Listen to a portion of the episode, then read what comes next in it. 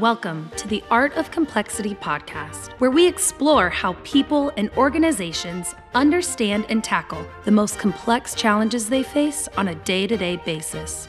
Simply put, how they think and act beyond. If you or your organization faces a challenge that seems to just be unsolvable, then you're in the right place. Now, here's your host, Roy Adams.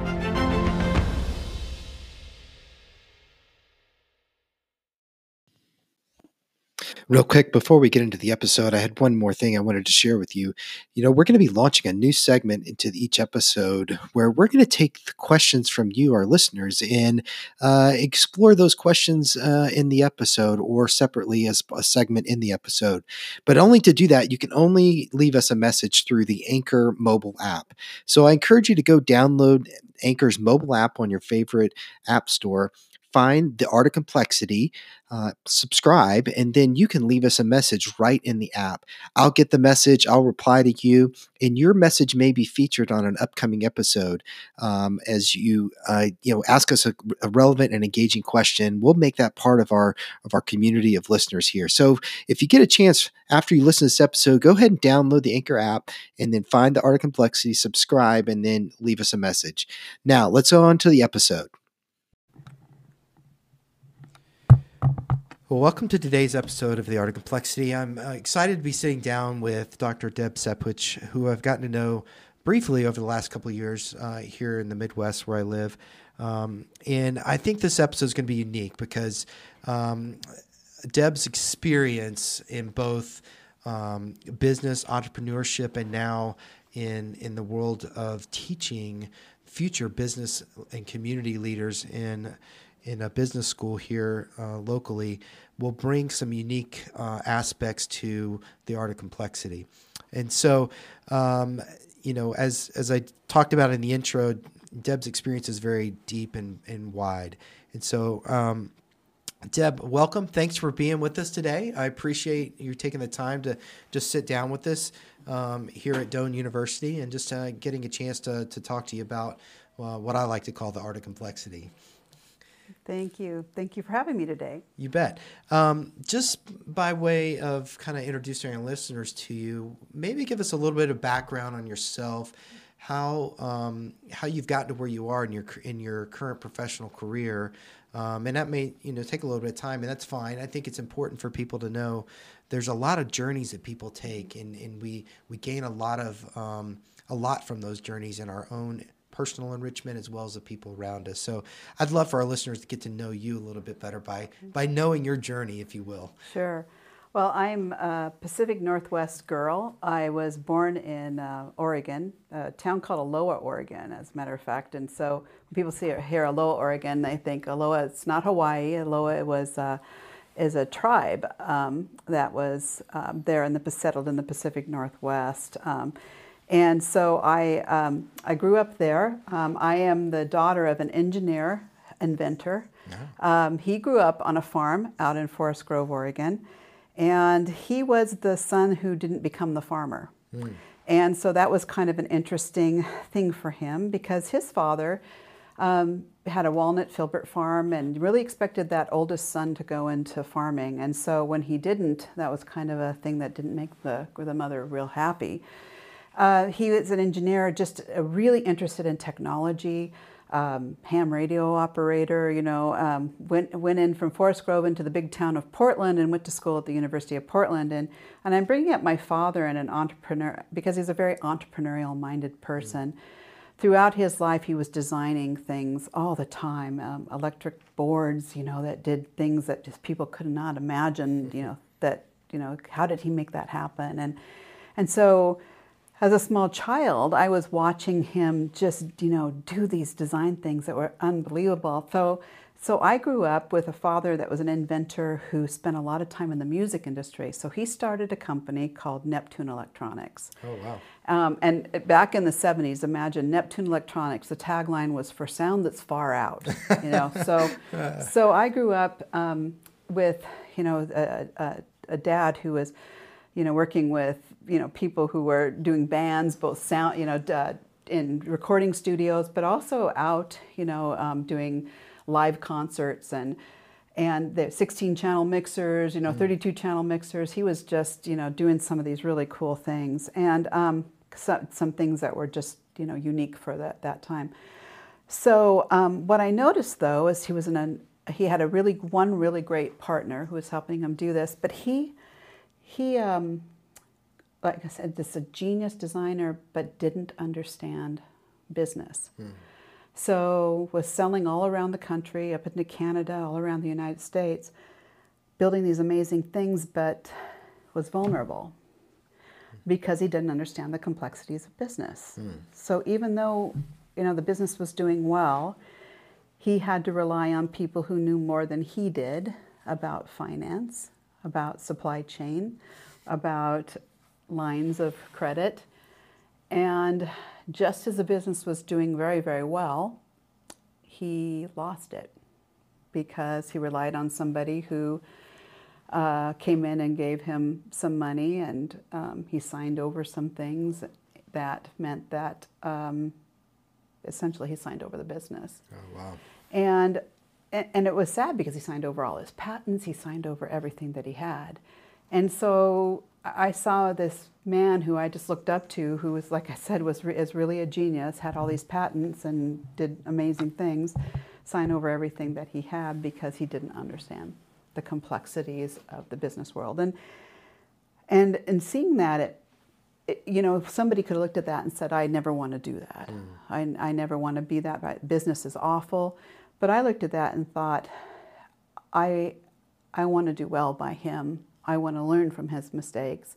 And, and actually, I don't think it's a mistake as much because he, he learned a lot from it and went on to do other things. I mean, he's like went and worked for a company and did metal detector designs, and, and he never ever took anything and, you know, thought it was, you know, got him got down around it, uh, about it. He'd always just kind of moved on from that. But but I wanted to to learn and be you know learn from some some of, some of that stuff, and so. Um, so, did you always want to go into entrepreneurship and business I, from from that experience in, in your in your childhood? I don't know that I always knew that I wanted to, but I kind of always had that feeling that I could. Hmm. You know, because I never saw it. He never looked at it as it was a failure. You know, we just always looked at it as a thing that he did and felt empowered to. Yeah, we could try that too, because here's the thing that that happened in our house. While all that was going on, we may have not had a lot of food on our table. We may have not had a lot of things in our house. But the one thing we always knew is that my mom and dad loved us. Mm. My mom and dad provided things for us. We never had to worry about the basic things in our home. And so we, I always knew that we'd always be okay. And so that was the one thing I knew. No matter what I tried, no matter what we did, and I think all my brothers and sisters know that, is that no matter what, we were always going to be okay. And a lot of that had to do with our faith. I mean, we were very well rooted in our faith, mm-hmm. and they always knew. We always knew we were going to be okay, and we always were. Yeah. So sounds like he made it okay to fail. It was okay to fail, and and even because even in failure there was some form of success. We learned something, mm-hmm. and so I was never afraid. I was never afraid of that, and so that you know. So when it came time. Um, I went down to University of Oregon, took a couple years, and one of the things to go to school there. And one of the things I realized is I didn't want to go into debt. So after the two years when I was down there, I decided to come back, go to school at Tektronix, I go, excuse me, go, go to school. I went to work at Tektronix uh-huh. after two years, and that's actually where I kind of said go to school. That was maybe a Freudian slip because I actually went to school mm-hmm. and learned a lot there, and and they paid for some of my school. Um, after after two years, I kind of started learning some things there. I taught myself some programming, um, took some programming classes, um, and there I met some people um, who I really knew could I could learn a lot from, and they became the people that eventually I went into business with. One oh, of them, um, Tim, was one of the people that I eventually went into business with. Learned a lot from him um, about inventory, supply chain, and um, I eventually took a took a paper system for for um, inventory management and converted it to a mainframe system, took it from mainframe to to standalone to PC, then onto a local area network. I mean, I went through the whole gamut of, you know, how you, your listeners are going to know how old I am if I do that. But eventually it went on to, um, you know, all, all, the way through a preventive maintenance system and inventory control. So it was an inventory management preventive mm-hmm. maintenance system. Eventually worked myself out of a job because, you know, I could hand that off to somebody who did, they didn't need me doing it. The company that, the software that we eventually bought hired me to go do customer service. That's where I met the next person okay. that we brought into the picture. And so, so just in this journey of, of meeting people, you kind of find your team. And, and at that company, it was called Decision Dynamics. They no longer exist, but Decision Dynamics, that's where the whole team came together. And as we were going out and doing these installations for, for preventive maintenance, they saw what we could do to take a complex situation mm-hmm. of PM, inventory control management, and there was this other issue they were dealing with that came up. It was a it was a um, law that just was passed where they had to manage material safety data sheets and chemical compliance. Hmm. And they said, you know, we see that you're managing this over here, but we got this really complex issue over there. Do you think you could help us with that?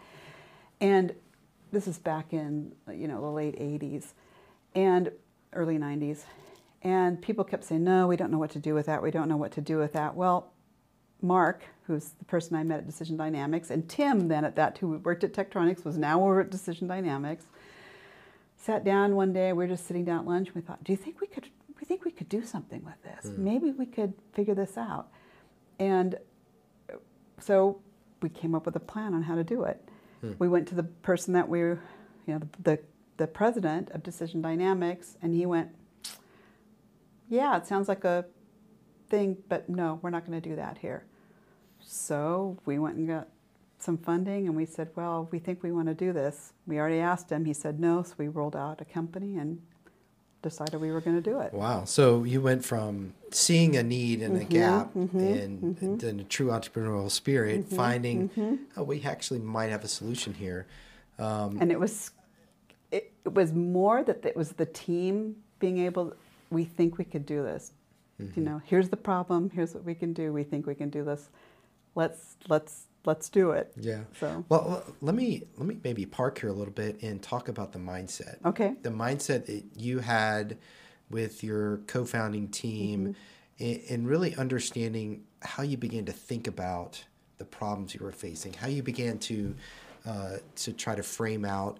Um, the, you, you, saw the gap, you saw you had a mm-hmm. potential solution, but there's more to it than that, I'm mm-hmm. sure. Mm-hmm. So maybe talk to me a little bit about how how the mindset that you had to have to, to be able to take that, not just initiative, but I mean, if, if anybody that's gone into business for themselves knows, it's it's a high risk yeah. endeavor, and and you have to have a certain a certain mindset to want to do that.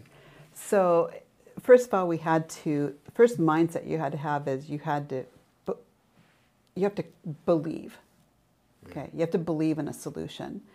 So, and you have to believe in a team and th- those I think are the first two things that you have.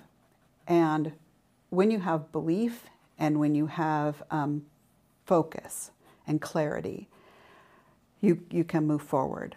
Now, that doesn't mean that you necessarily have a solution. Clarity, clarity of purpose is one thing, belief in your team is one thing, but you don't necessarily have a solution yet. So, but if you have those two things, then you can move forward. Because mm-hmm. I'll tell you a story about having belief and having clarity. We had clarity that there needed about what the problem was. Mm-hmm. We had belief in our team because we had already had success. We right. had great success at this other company. And we also believe we were making the president a lot of money. Mm-hmm. So we also believed that we wanted to work together and make money for our family. So, so that was another thing that we thought we'd like to kind of make money for ourselves, mm-hmm. you know. And, and and it wasn't one of the the mindset is we didn't really think a lot about getting really really rich. That wasn't the thing. We really wanted to to have an adventure. So there was another idea of a mindset of adventure, mm. and a, a mindset um, of looking at success um, and delivering delivering value. And that's another thing of being able to deliver something of value mm-hmm. and to a marketplace that really, you know, uh, something that was needed. So I think those are things that when you when we have that mindset and, and the ability we believed in this team so wholeheartedly there's some funny stories along the way um, but we knew that whenever there was something that would come up because again we'd seen it happen so many times that somebody if there would be any other team and i've done this i've been on teams before where you would come up against something and they're the team that I was on, and they and we would just they would just implode mm. because you just didn't believe in each other. Yeah. And you've seen that on sports teams. You know, you know when you're watching a team, they're not going to be able to do it, mm-hmm. right? They're on the 50 yard line. There's two minutes left. They're not going to be able to do it. And then you see a team, but there's, you know, that there's only 15 seconds, and you have a belief that because the members on the field, they got a chance. They're going to make this happen. Yeah.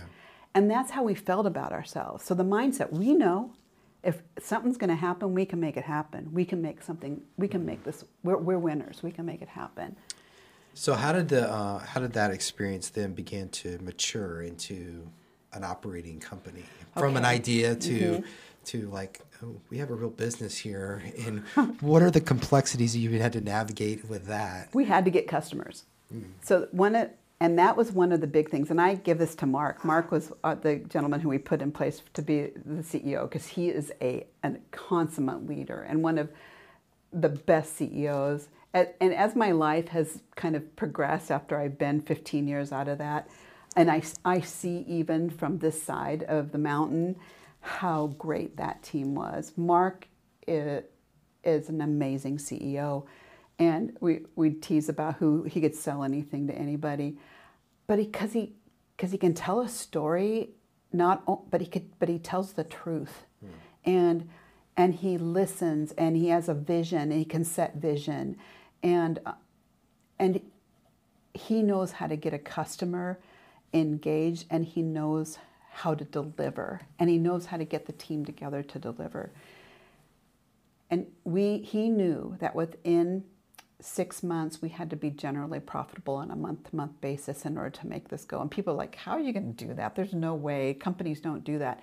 But he had this idea that we are going to be doing this. And if we do it, we'll be successful. Mm-hmm. And it was a software company. So we thought we had a software company. Within the first six weeks of going out and doing guerrilla sales, and we were going to um, forest product companies up and down the P- Pacific coast, and we had these screenshots and we were showing them what we were going to do and they were saying oh yeah that's great we love it we love it so we were ready and we're going to close the sale and we'd say okay are you ready and they're like no we're not going to buy it though but wait you just said you were going to you love this you love this you love this why aren't you going to buy it and they realized well yeah we love everything you got but that's not our problem so we've left the company that we're in we've started this company. We've got these, they're saying they love what we're doing, but yet we've got this missing link. We're six weeks into, and we realize we are not a software company. What are we? Mm. We're at this stage where we have to do a pivot within six. So we sit back down, and Mark and I and Tim are at this drawing board, and we're realizing we're a service company. Mm. We're not a software company we have to figure out how to get the data into the system. And when we realized that the software is only a vehicle for what our true business is, it was our huge aha moment. And you know, when it, the dot com, we're right in that dot com yeah, phase. That's what saved, that's what kept us going. Oh, wow. And every other company was dropping off the face of the earth, and our value stayed. We, it was like that moment where we just go, wow, we were protected, we were mm-hmm. covered because that changed us from being a software company to a service bureau and we stayed solid. We were one of the fastest growing software companies in the Pacific Northwest for like four years straight, and it wow. was amazing. But it's Mark. It was it was having that strong sense of we need customers and we need a sustaining revenue model, and and that was it. Yeah. So I I mean, if if you're out here listening, I think one of the key things I'm taking away from that story is you, when you're facing that complex situation where all of a sudden the pathway you were moving down is not the pathway. It's gone. It's just washed was out from under you. You have to be able to be willing to reframe. Oh. You've got to be willing to ask yourself that question of, of why. Mm-hmm. And I'm sure you did that. I'm sure you're asking, what are we doing? Why are we doing it? What does our customers say they need? And and as you said, pivoting uh, to the opportunity that's there. So that's that's a fantastic illustration of, of just of just being being agile enough in your thinking and- and navigating the complex situation. And in the midst of it, you don't think about it. I know. Yeah. But in, in you know on this side of it, as you said, you have those skill sets in your head and. But you know, if you're out there listening right now, that's just. I think this is just a great story to think about. Is in the midst of failure, it's it's all about reframing the perspective to be able to to go forward. Um, what did this company end up uh, growing into? I mean, what were some of the what were some of the uh, as you begin to get customers and you begin to mature, and you said fastest growing. So fast growing, obviously, all of a sudden is going to introduce many complex Oh, yeah. situations and many complex things. So what are some of the and I, I want to ask about that, but then I want to also ask you what happened when you hit your first major failure. Oh, well, that we thought, you know, that pivot we thought was a failure. We're like, we didn't listen well. We didn't frame this well, right? And and we hit where lots of that. We didn't that we didn't frame this well. This is awful. And then we pivoted and realized, okay, we're reframing. Um, let, let me ask. Let me talk about where our first other failure do was. Okay, so so it's a service bureau, and what that means is you need to have customers, and they need to be sending you. Because what we did is we converted the material safety data sheets into um, ASCII text files. Okay, and then we indexed. So we were indexing the sheets, in order, so so people could pull them up by their names, by chemicals, one one one trichloroethane, or or Clorox bleach, or whatever, whatever they were using. And there's companies that use you know 15,000 chemicals. There's some that only use 300, but they still need to be able to tell you what you're what you're coming in contact with or what they're using. So so they are sending those to you on an ongoing monthly basis to convert and so we have 50 people working for us doing data conversion Oh wow. and they're you know they're they're there they're feeding their families you know we're we're responsible for them and um, let's say that you don't have the sheets coming in. You know we used to call them sheet counts. We don't have sheets coming in for them to convert. And what do we do? What do we do when we don't have the inflow right? The product coming in to well um, we had you know we have to think about layoffs. Um, and there was when the downturn happened you know um, now they, there is some they, they do still have to send them in and we still do have to convert them and but we didn't have new customers coming in so we had those you know we had the insurance policy but we didn't have new customers Right. and um, so here we're thinking, okay, we're going to have to lay people off. So we went to the table. We said, oh, right we we have 50 families, and that's how we kept looking at it, 50 families. And um, so Mar- that was one of the tough. Those are tough min- moments. And then Mark and I just went back and we said, let's go. Let's go to them let's go back to these people and say, how do we solve this? So we thought we could go back and say, okay, we're going to lay off the people that weren't here the longest. We're going to lay off the people who, you know, how do we do it? You know, Yeah. how do you do it the best way? What ended up happening is we brought in peop- the group and we said, what if we go to nine day to, you know, to, to a, um, we, I think we went to nine days out of 10 and everybody just took off, you know, we did one, I think it was a 10% work reduction. Uh-huh. And then if we needed to, we'd go to, so everybody took a cut and pay Wow. across the board. Of course, everybody took it, even the leaders took it. We kept working, of course, but everybody across the board just took a 10% cut and pay. So that tells me a lot about the culture, mm-hmm. the culture of the organization, and the culture you built. Um, We kept our, so what we could do in that is we kept our health benefits, took a 10% cut in pay, so we still continued to pay the health benefits, took a 10% cut in pay, and it was so funny because what ended up happening is when we were ready, okay, the sheet, every, the sheets kept com- coming back in. Salespeople were, we, we you know, we they, they, took their base pay down, but they we kept paying them whatever their, um, you know, whatever they got for their um, their sales commission because we wanted them to sell. Right. Um, but they, um, when the sales started coming back in, we said, okay, we want to bring people back. There were people that were like, but wait, we like having the four day. We, we, like having that extra Friday or Monday off, and we did it so that we had extra days off.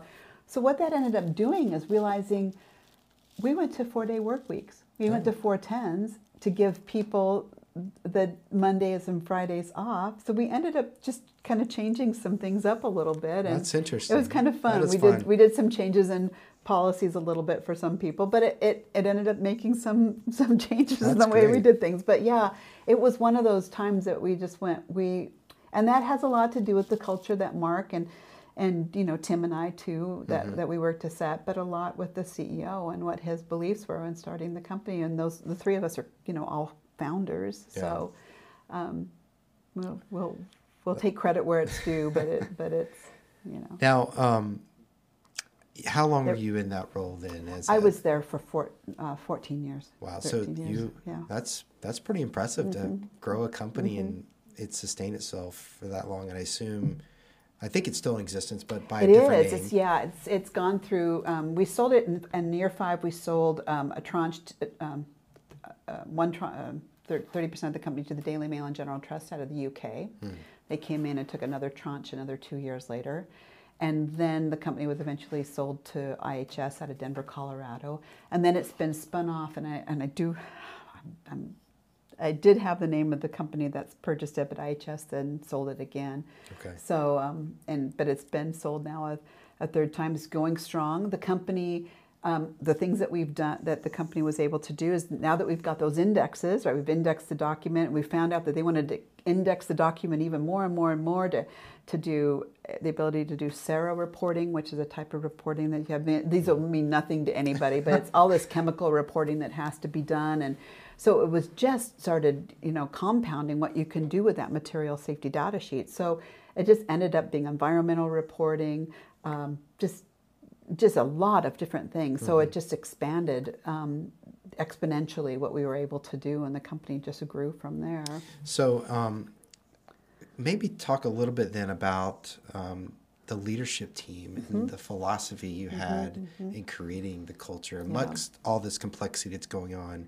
And I just recently had a conversation with somebody, and and one of the key things that came out of that conversation is just a reminder that in the midst of chaos or in the midst mm-hmm. of complexity, the the philosophy of leadership that you have matters. Mm-hmm. That if mm-hmm. if you don't if you're not well grounded in a foundation of how you believe an organization and people should lead, then getting out of something that's complex or chaotic yeah. or unknown becomes very difficult. So, uh, you know, I'd love to hear your thoughts on how you as a leadership team really thought about the philosophy of leadership that you wanted to have and wanted to to build the company around because mm-hmm. I think people think about complexity and it's it's more science to them than it is art. And in my opinion, there's a lot of art and it all comes down to how you lead.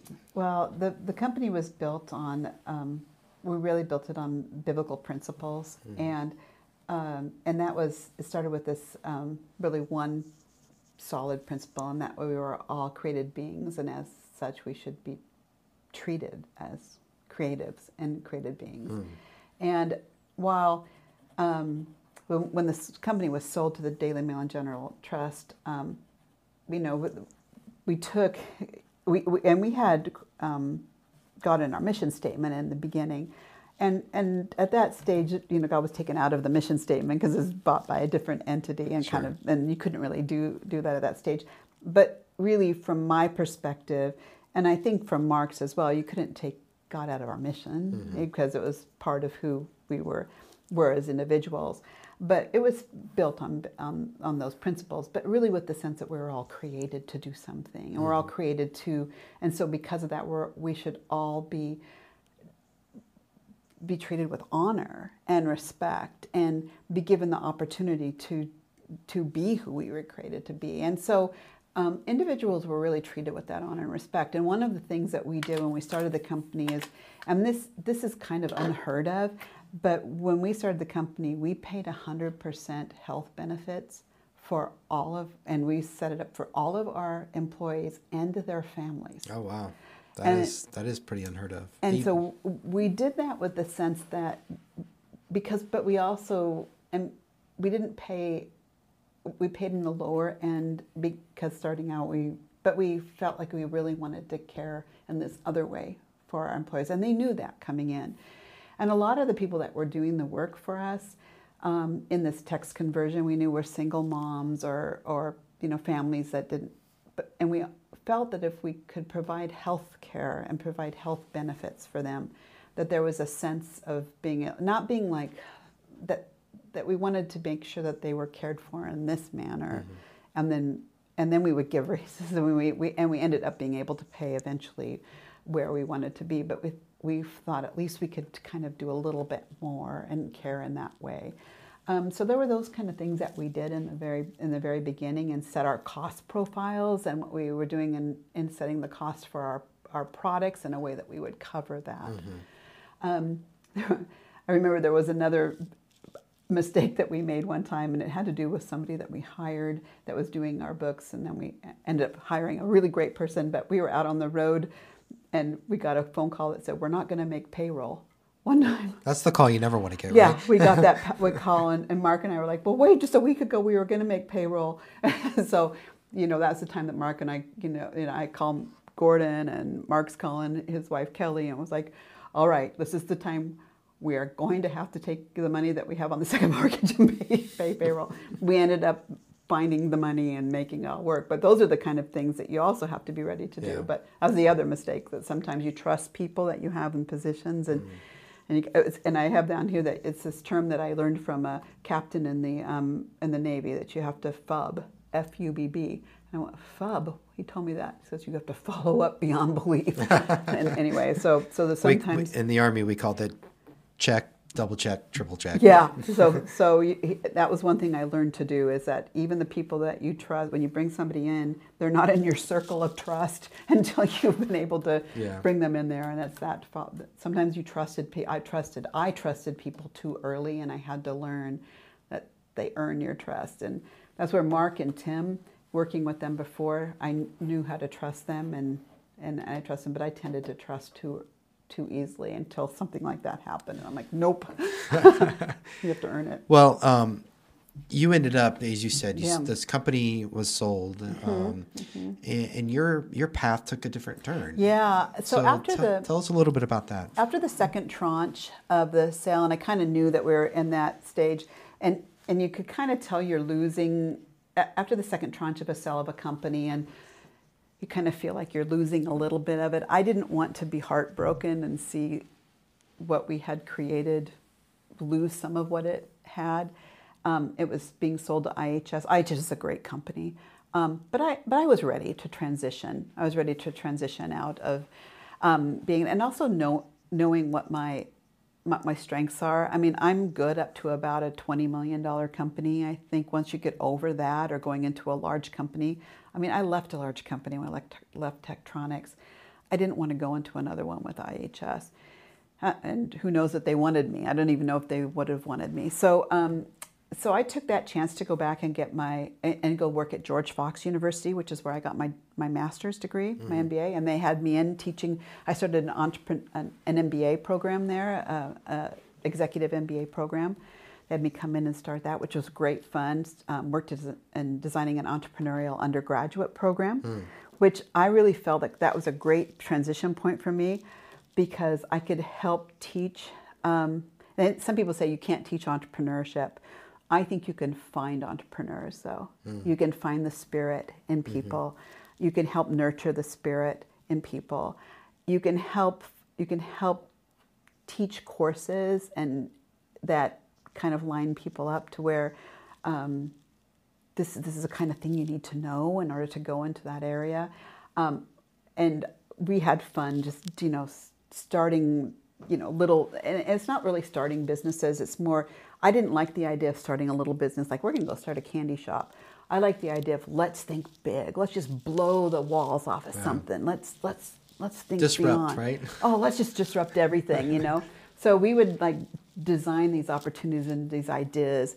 And what I love is that even today, I'm in, in contact with students that are right now are out there doing things. I've got about four students who are CEOs of companies that they're starting, that they've started. Um, I've got some in the MBA that uh, four undergrad students, about three or four in the MBA that have started their own companies, and to this day, they you know, they talk, we talk, and Yeah, you know, it's that's- great. So, so I feel like I've done, I've had some impact in that area, and it's some of it's just encouraging them, like you know, if I can do it, you can do it, type thing.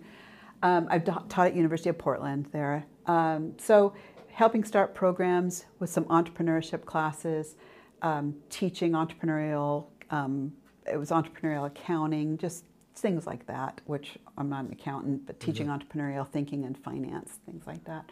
I moved to uni- I got how I got here into the um, into the Omaha area was via University of Sioux Falls. I took the dean of the School of Business job up there for a couple years.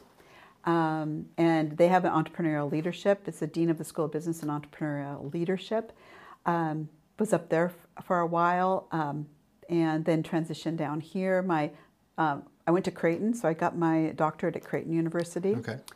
And um, and then my kids are here, so it kind of was a nice Yeah. draw to come down here, and then ended up here as a director of MBA programs, of graduate business programs, MBA and MAM, uh, the Masters of Arts in Management here at at Doane. So, um, in moving from business to, to academia, um, um, you bring this unique perspective of being a practitioner 1st Um, what is it you really try to impart from your both experience now of from business, but then experience of of being in leadership, even in the academic world, but even in the classroom too? What is it that you try to impart to, to today's young leaders about the world that they're in, entering into, the world that they're they're entering into? Because I think we would both agree that the world's definitely more complex than when we came out of Oh, absolutely out of um, undergraduate and potentially graduate school. Even my graduate school being a little bit later than- than yours. But what is it you like try to? What is it you try to impart to them today that helps them be ready for that? they have to, they have to be ready to change and be flexible and they have to be able to not be afraid to well the failure of course is the is the big thing is to what i see people don't don't wait. I mean that's the big thing that i think well i'm going to kind of wait and watch and just see what happens. Like don't wait. Just go now. I mean i, I it, it- that's the thing I think I get most anxious about is is you know I'm going to wait for four years and see what happens. I'm going to wait for two, years. or I need this. I need to have this before I do that. And that was the one thing I I kind of watch people all the time, and I think you're going to learn more by getting in there and doing something mm, than you're going to learn by sitting outside of it and watching. Like just get in there and do something with it. Just step inside of it. The whole idea of of the story that I, I told earlier of our situation of going out and talking to those people up and down the Pacific coast where we were doing guerrilla marketing and saying, "Hey, how do you like these screens that we're doing and why don't you buy it?" And they're saying, "No, we're not going to buy it." Well, why not? Because it doesn't you because how does this get in there? Well, if we wouldn't have already been in it, Right. we wouldn't have gotten that information and we would have we would- and so we would have already been out there trying to build all these things spending all this money and we would have been a whole 18 months down the road with something that wasn't going to do anything. Mm. So you have to get get in it. Just be afraid to get dirty. Get afraid be afraid to get wet. Be afraid to get out in the rain you know. Don't be afraid to do that. You know mm. if you're afraid to do that you're gonna you're gonna be so you're gonna be behind.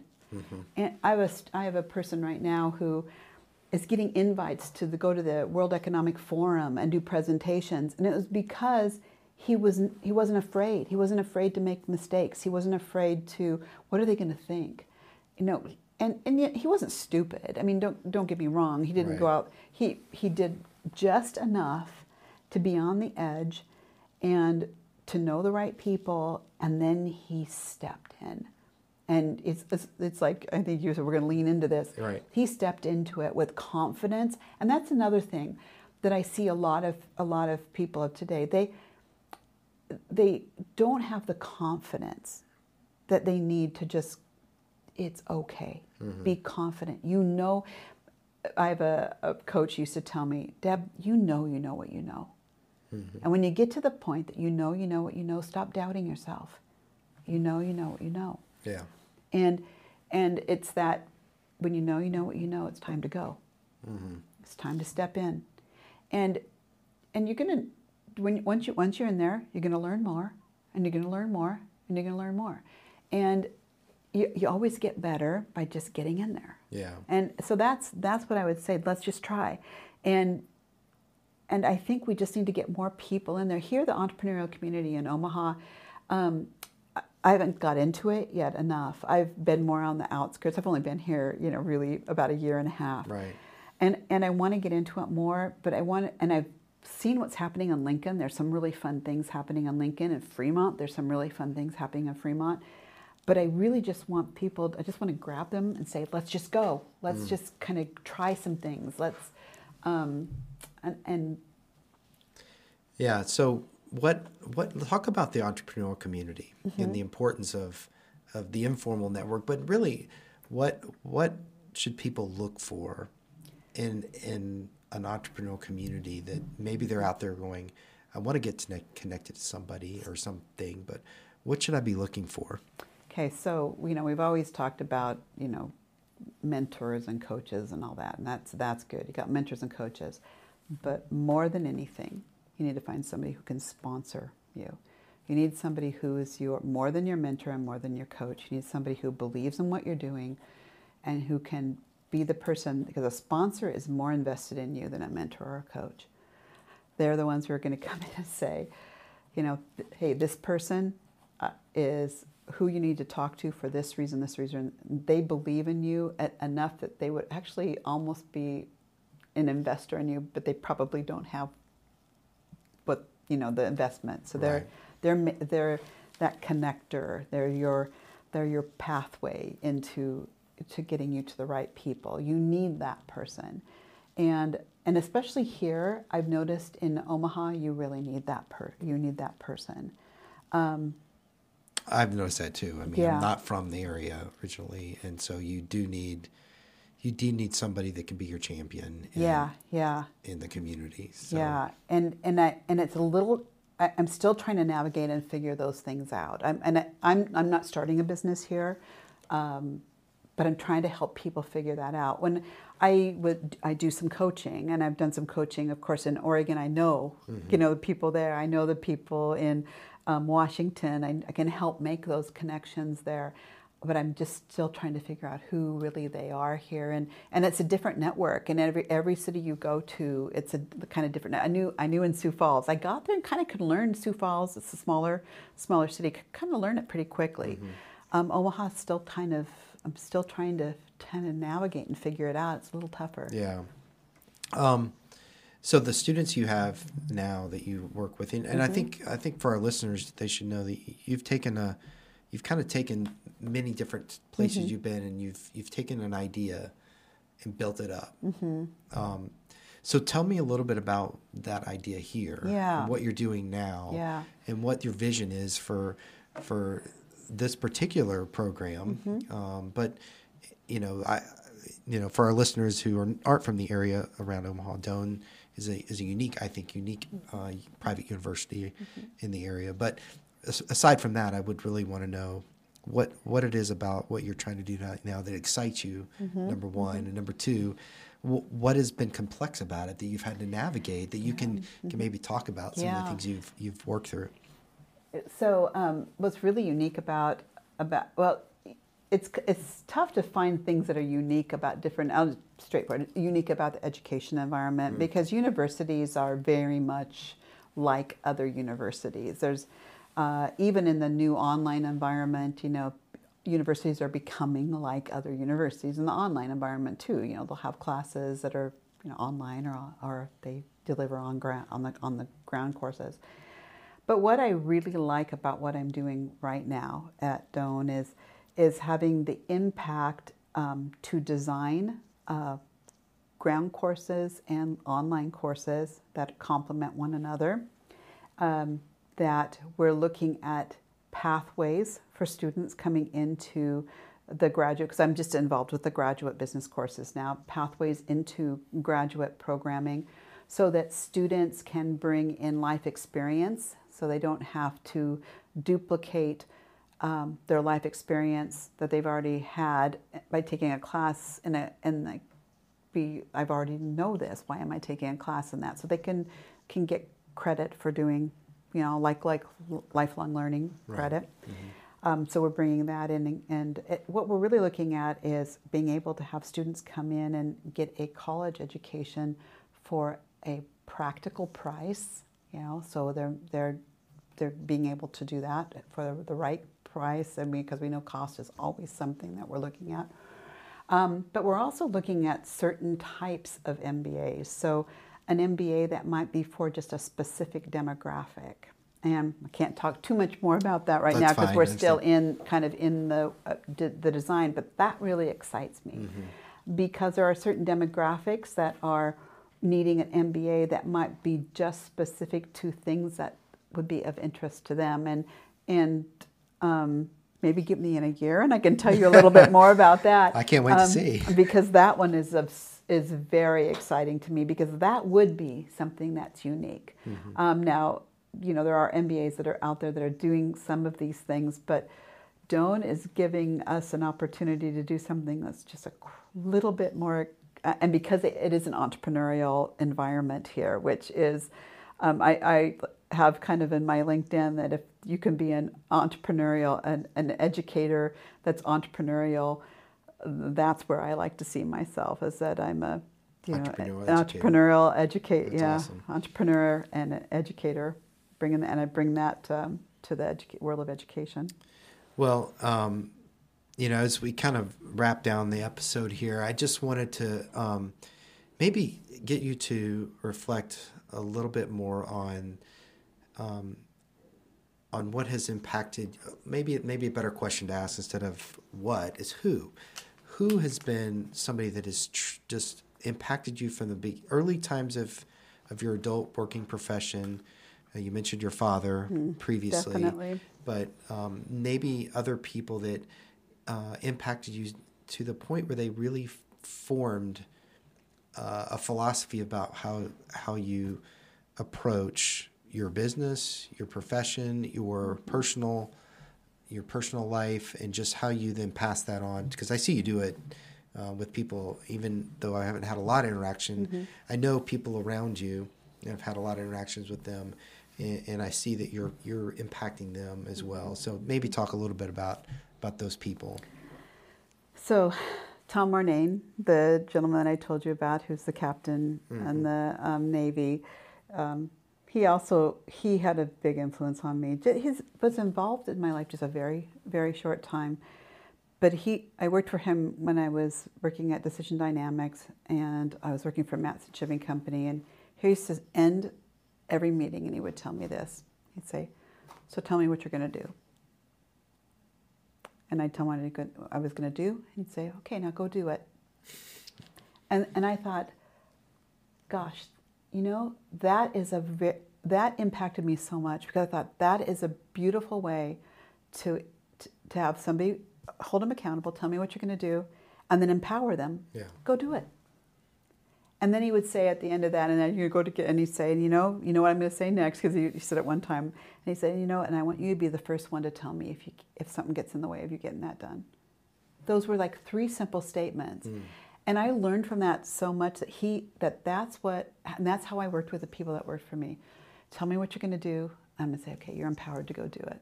Because and if there's anything that I you know needed to change, we would talk about it. But when they walked out the door, I'd say, go do it. Mm. And if and they would know that I was there to help them, and they they had every ability to come and tell me if there, anything got in the way. I wanted them to be the first one to tell me if they wouldn't be able to do it.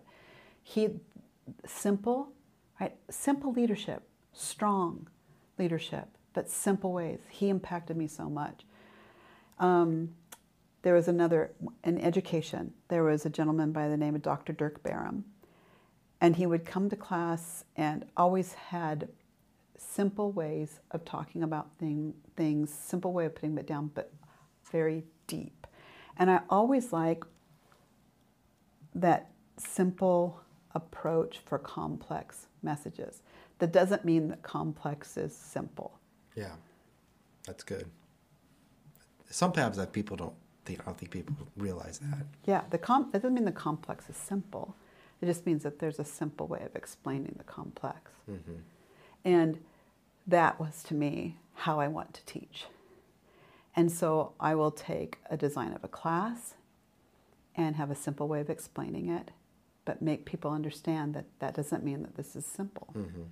And so that approach I brought in my teaching, both on an online class or an, uh, on a ground teaching, Mm-hmm. because it doesn't. I, I don't want them to get out of, you know, writing a paper in a way that doesn't command, you know, demand thinking Mm-hmm. or doesn't, you know, or d- from my perspective, doesn't require me to spend time on your writing. We both have, you know, this. This is complex. We're going to spend time with this, Mm-hmm. but you can say something in five words. You don't have to say it in 35 words. So give me give it to me in a simple and beautiful way. So so those things, those have been very impactful, very impacting. I mean that those those two people in my life. I would say that there's another there's a woman who's in my life. Her name is um, Victoria Trebaugh. She's been a coach. Her life has been a, a she she's the one who told me, you know, has been she gives me such poignant things, but she's the one that said, you know, you know, you know when you know.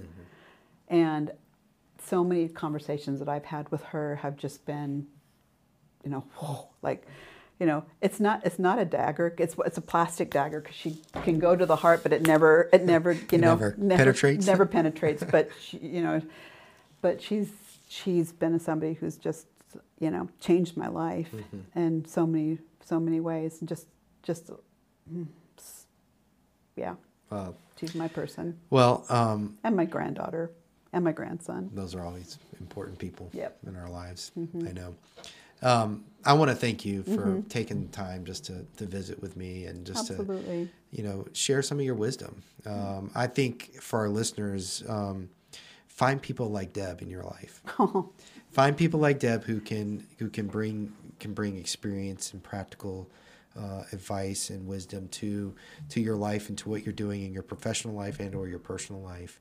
Deb, if people want to reach out and maybe get in touch with you and find out more about you, where where could they do that? Um, at um, sepichdeb at gmail. sepichdeb at gmail. We'll put that in the show notes if that's okay, and uh, maybe list a little bit of, of your bio in the show notes as well. And LinkedIn as well. Yeah, sure. And Mm-hmm. we can we can link your bio from LinkedIn in the show notes as well. Um, but again, thank you for taking the time. you. Um, you know, if you're out there and you're really trying to understand uh, complex challenges or complex environments, don't forget about the resources around you.